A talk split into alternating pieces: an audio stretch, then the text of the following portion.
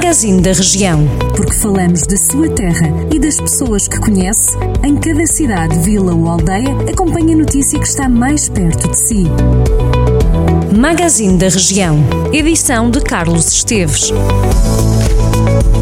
Está na hora, vamos percorrer a nossa região. Começamos hoje por Mangualde, que volta a dinamizar a campanha por um sorriso. É uma campanha promovida pela autarquia. A ideia é recolher brinquedos e dá-los às crianças mais carenciadas do Conselho. A entrega já começou e vai terminar a 10 de dezembro. A vereadora da Ação Social da autarquia, Maria José Coelho, diz que o objetivo passa por fazer as crianças sorrir, não só nesta época natalícia que se está a vizinhar, mas também durante todo o ano. Sabemos que há crianças que têm muitos brinquedos, diz a autarca, e outras que têm poucos ou quase nenhum brinquedos. Portanto, esta campanha sensibiliza a comunidade e, sobretudo, as crianças que têm muito para dar aos outros que têm pouco. Os brinquedos podem ser entregues no átrio dos passos do Conselho e na loja social.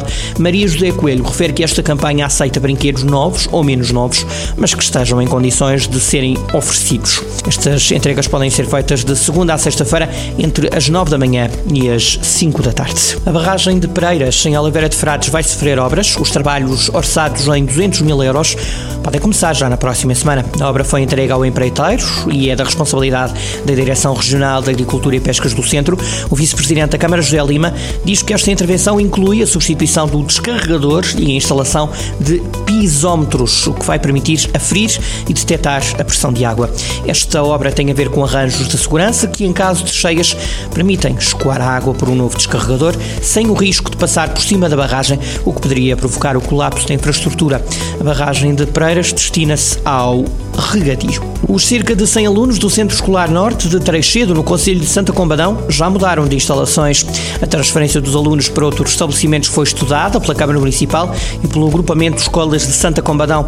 Nas palavras da diretora do agrupamento, Madalena Diniz, as turmas do terceiro A e do quarto SEN foram transferidas para a escola básica e todas as restantes quatro turmas vão ser instaladas no Centro Escolar do Centro. Ora, a mudança dos materiais e do mobiliário decorre gradualmente durante esta semana. Mudança de instalações surge da necessidade de obras de requalificação no edifício que terá sido construído em 2010 e custou 3,4 milhões de euros. Leonor Gouveia, o presidente da autarquia de Santa Combadão, diz que o Centro Escolar Norte não tem condições de segurança por causa de problemas de infiltrações que se têm agravado ao longo dos anos. Assim sendo, município decidiu encerrar este centro escolar para obras e já transferiu os alunos para outros estabelecimentos do agrupamento. Fechamos com a notícia que dá conta de que o presidente da Câmara de São João da Pesqueira, Manuel Cordeiro, vai representar os movimentos independentes na direção da Associação Nacional de Municípios Portugueses. O autarca foi indicado como efetivo no Conselho Diretivo, enquanto membro suplente é a presidente da Câmara de Anadia, Teresa Cardoso. Manuel Cordeiro faz parte dos representantes da Associação dos Movimentos Autárquicos Independentes, que irão integrar pela primeira vez os órgãos da Associação Nacional de Municípios Portugueses. Nas autárquicas de setembro, os movimentos independentes ganharam 19 autarquias e 413 juntas de freguesia em todo o país.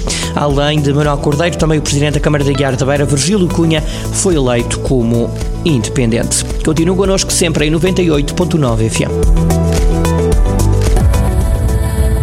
Jornal do Centro, a rádio que liga a região.